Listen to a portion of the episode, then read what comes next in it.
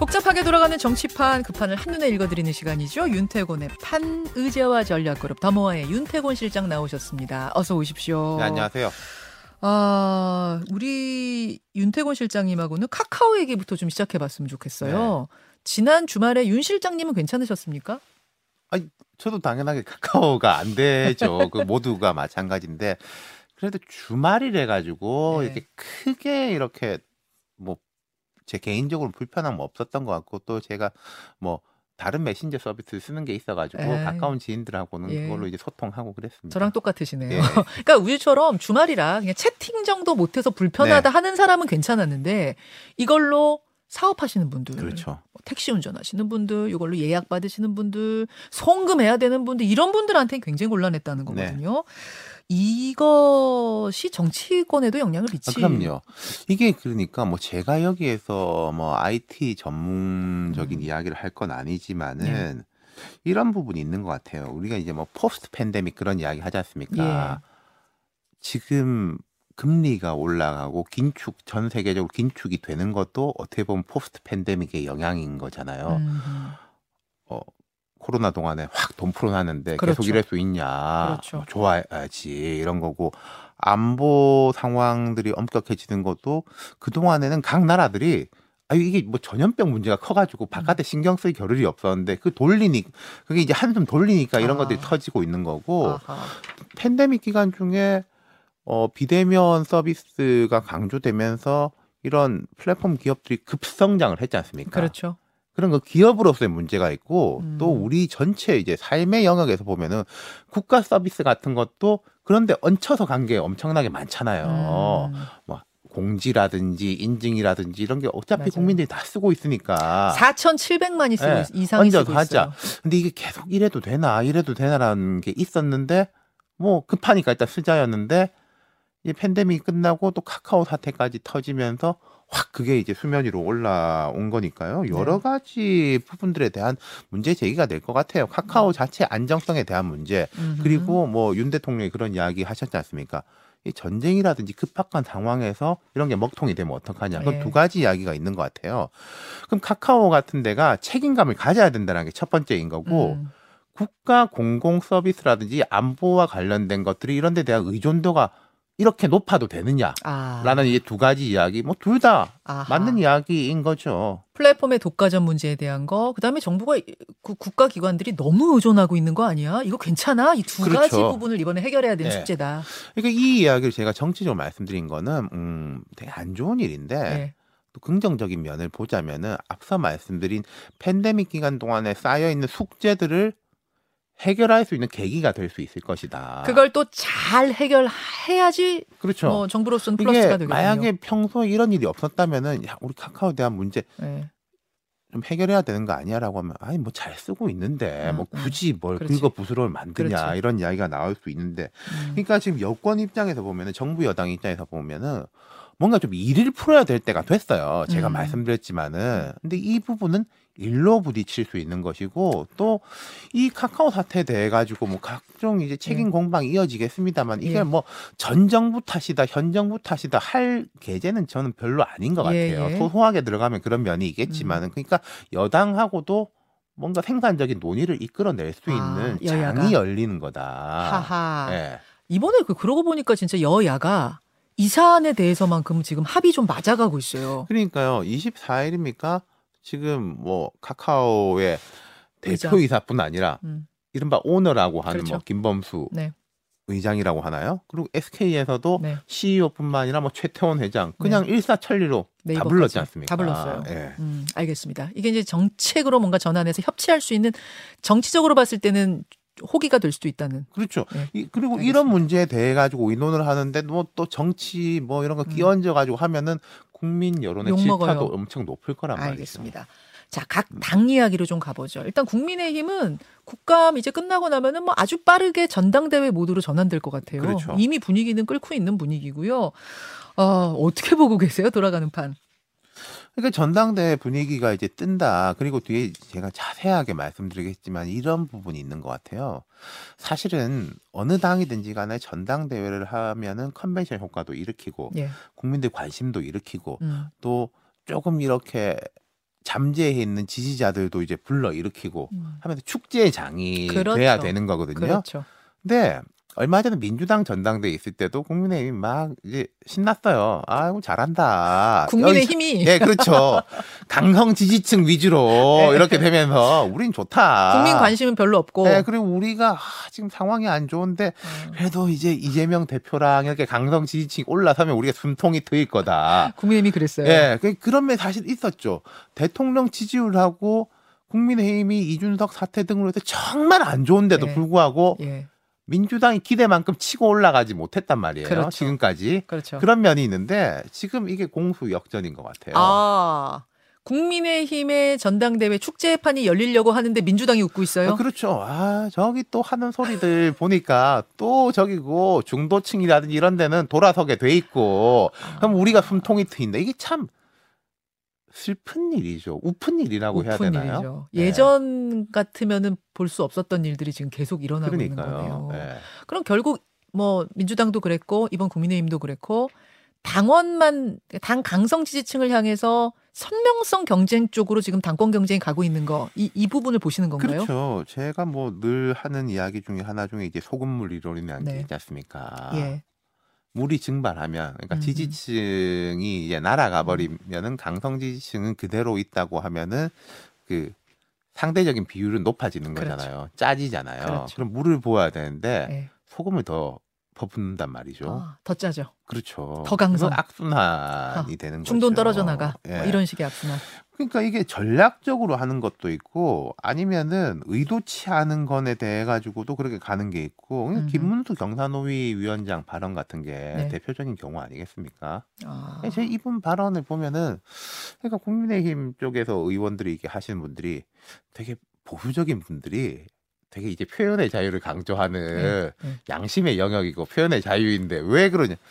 그래요. 그런 부분이 있을 수 있죠. 각자가 이렇게 생각하는 바가 네, 네. 있을 수 있는데 근데 그 표현의 자유와 양심과 소신의 문제가 어 고위공직 음. 을 맡는 사람한테도 똑같이 적용되는 거냐? 음. 저는 그건 아니라고 생각해요. 음흠. 권한하고 책임은 똑같이 가는 거고 우리가 뭐 대통령의 말 가지고도 막 얼마나 시비가 많이 붙었습니까? 그렇죠. 그럼 대통령이 지금까지 말씀하신 것 중에 음. 뭐 표현의 자유라든지 양심의 영역 그런 걸로 이야기하는 게 아니잖아요. 예. 여야의 무슨 말 같은 것에 대해서도 이 부분도 마찬가지인데 음. 김문수라는 자연인이 네. 뭐 자기 SNS에서 그렇게 썼다라고 유튜브에서 하면 하는 거야 네. 맘인데. 그러면은 뭐 비판 받겠죠. 음. 비판 받는데 비판은 비판이고 그분이 그렇게 표현하는 건 표현하는 건데 음. 이건 그렇지가 않은 거고 그리고 두 번째로 들어가면은 자 국민의힘이라는 여권은 이렇게 대답을 해야 됩니다. 근데 이분이 경사노위 즉 구노사정위원회인데 여기서 노사정을 다 이끌어내 가지고 합의를 음. 도출낼 역량을 충분히 가지고 있다. 이 표현의 자유하고 그건 별개다. 예. 라는 대답을 할 수 있느냐. 제가 볼 때 거기에 대해서 대답을 안 하고 있어요. 아, 아, 아, 개인의 자유다, 표현의 자유다라고까지는 얘기하지만, 그거, 그렇기 때문에 잘 할. 수 있느냐, 일을. 근데 그거는 조금 상식적으로 생각해 보면은 그런 표현의 자유와 소신을 가진 분이 경산호위라는 것은 결국 좀 합의제 기구고 합의를 도출시켜야 되는 데인데 그런 걸 하기는 되게 어렵겠죠. 음, 중재 역할을 하기가 예. 쉽지 않다. 그러니까 그분이 뭐 개인의 자유라고 치더라도 표현이야. 과연 이 직- 직책, 장관급 이 직책, 중재해야 되는 이 직책에 맞는 것이냐는 별다른 문제란 그렇죠. 말씀해 주시죠. 거기에 대한 대답이 필요한데 뭐 노동을 잘 아는 음. 분이다 계속 이렇게 하고 근데 있으니까. 지금 당 안에서는 제가 아까도 뭐 다른 분한테도 질문했지만 굉장히 옹호하는 발언이 많이 나오고 지지층에서도 시원하다 이런 또 지지 문자도 많이 오고 막 그런다고 해요. 그러니까요. 그 소금물 발언, 소금물 이론하고 연결되는 거고 이런 게 이제 악순환이에요. 지지율이 낮아지면은 네. 이른바 강성 핵심 지지층만 남아 있지 않습니까? 예. 그럼 그분들한테 계속 소구력을 보이려고 하는 거예요. 어차피 중도층 뭐 지금 뭐 관심도 없고 하는데 아, 관심 있는 사람들한테만 잘 보이려다 되겠다. 보니까 그거라도 잡아야겠다. 어, 우리가 전당대회가 지지율을. 당원하고 그리고 여론조사도 우리 당 지지하는 음. 사람 위주로 된다면은 어떻게 해야 되겠냐. 근데 그러면은 중도층은 더 떨어져 나갈 거예요. 그 음. 악순환인 거죠. 그래서 연결되는 것들이 저는 뭐 그것도 개인 소신인지 모르겠습니다만은 참 이제 정치인들이 보면은 과하다 싶을 정도로 음. 님비 현상은 있는 거지 않습니까? 우리 음. 지역에는 좋은 것만 어, 갖고 와야 그렇죠, 되고 그렇죠, 그렇죠. 전체 입장에서 필요한 것도 절대 우리 지역에서는 안 돼. 옆 네. 동네 가. 네. 라고 밀어내는데 무슨 핵을 우리 지역에다가 이렇게 하겠다라는 음. 이야기가 나온다든지. 아, 전술핵 배치. 예, 그리고 뭐 여성들 그 군사 뭐죠? 군사 훈련. 훈련 뭐 어, 교련, 받아야 된다라고 한다든지. 참 이건 보기 드문 현상이죠. 그래서 아까 이제 음. 민주당이 즐긴다라는 아. 게 이런 부분이겠죠. 민주당 역시 지지율 낮을 때 이제 그 지지율 그거라도 잡자라는 심정으로 계속 더 짜졌던 거. 그렇죠. 선명성 지금 그러니까 국민의힘에서 똑같이 벌어지고 있다. 제가 이제 민주당 정치인인데 네. 그뭐 핵 이야기 하는 분하고 같은 지역구 있는 사람이라면은 완전 신나겠죠. 오케이. 동네 사람들 만나고 다니면서 얼마나 이야기하겠습니까? 지금 뭐 이, 이러면은 뭐그 도로 뭐 한국당 분위기로 가는 거야 이런 얘기도 지금 내부에서 나와요. 중도층 떨어져 나가면은 그러니까요. 여기에 대해 가지고 좀 브레이크가 걸려야 될 텐데 뭐 어떤 식으로 걸릴 수 있을지 앞서 이제 뭐 음. 조수진 의원도 나오셨지만은 초재선 의원들 만나 보면은 제가 아, 이거 아닌데 아닌데 하는 분들이 있거든요. 그리고 음. 이거 구조적인 문제도 있어요. 이건 이제 이준석 전 대표도 그런 이야기를 많이 했는데 지금 국민의힘의 의석 분포를 봤을 때 만약에 이제 이른바 스윙보터 지역, 예. 수도권이라든지 뭐 이런 곳에 의원들이 많다면 이런 분위기가 안 나올 것인데 음. 영남 쪽에 많다 보니까 이분들은 공천이 제일 중요한 분들이다. 공천만 받으면 일단은 되니까. 그러니까 뭐 전체의 파일을 늘리는 것보다는 네. 나의 중요해. 코어를 지키는 게 중요하니까 이런 식의 경쟁이 아하. 간다는 거죠. 수도권에서 나올 의원들은 속이 터지겠네요 지금. 그렇겠죠. 알겠습니다. 예. 유승민 바람이 불 것이냐? 아니다. 뭐, 뭐, 나이든 이준석이다. 어제 하루 종일 또 설전이 대단했거든요. 어떻게 보세요? 제가 음, 지난주에 말씀을 드렸나 안 드렸나 모르겠는데 이준석 아 이준석 유승민 이런 뭐 흐름이 이어지는 것인데 그때 이제 플러스 2 마이너스 2 이야기는 네. 지난주에 했고 결국 이제 윤 대통령하고 당에 달린 거라고 봐요 음, 저는 음, 음. 대통령 지지율이 좀 올라가고 중도화가 되고 아까 말씀드렸던 네. 카카오 사태라든지 이런 데 대한 생산적 논의가 이어지면은 자연스럽게 음. 그 바람은 가라앉을 수밖에 없고 아니 대통령이 그래도 하려고 하는데 이제 좀 이 돌아가려고 네. 하는데 또 이걸 뭐 발목 잡고 그러냐 라는 여론이 올라갈 것이고 그러면 바람이 더 분다. 예, 앞서서 오. 말씀드렸던 그런 이제 소금물에다 소금 더 넣어 이런 식이 되면은 네. 아 이거 이 유승민 같은 사람이라도 나와야지 매기 효과가 일어나는 거 아니야? 아, 오히려 그렇게 된다. 아, 라고 될수 있겠죠. 그러니까 이건 유승민 오. 전 의원 본인보다는 다른 주변 환경에 달려 있는 것이다. 네. 예. 아, 전대 룰을 아예 바꿔가지고 유승민 바람을 잠재우겠다. 이런 시도도 지금 있잖아요. 그것도 저는 별로 좋지 않다고 봐요. 그러니까 이른바 실력 대결을 해가지고 음. 우리가 더 우위다라는 걸 보여줬 줘야 되는 거지. 왜 이제 골대 옮기기 그런 말 하지 않습니까? 음. 게임 룰 바꿔가지고 누르려고 하면은 더 커지는 거죠. 더 이. 커진다. 예. 더 키우는 거다. 자, 시간 별로 없습니다만 민주당으로 가겠습니다.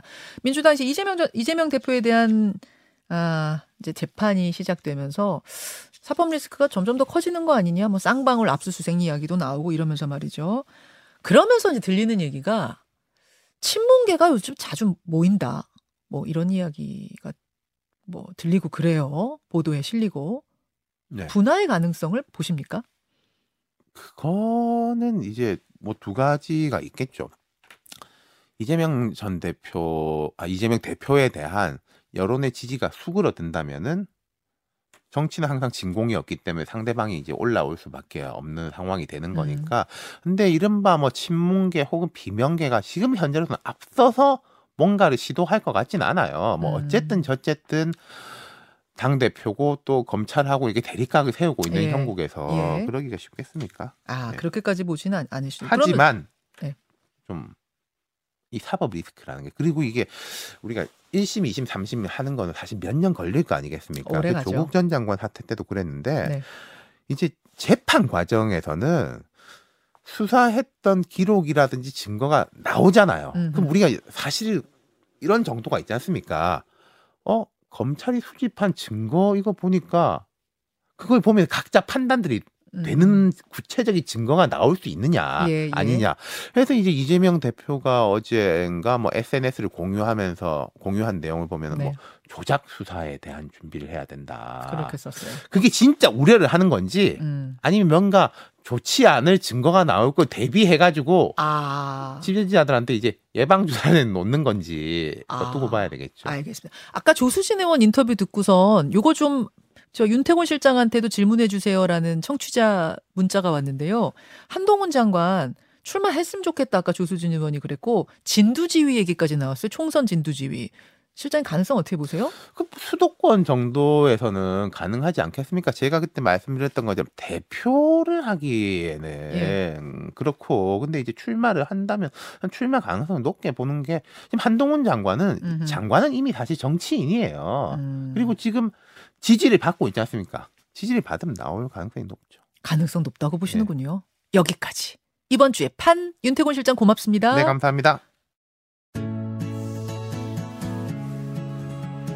김현정의 뉴스쇼는 시청자 여러분의 참여를 기다립니다. 구독과 좋아요, 댓글 잊지 않으셨죠? 알림 설정을 해두시면 평일 아침 7시 20분 실시간 라이브도 참여하실 수 있습니다.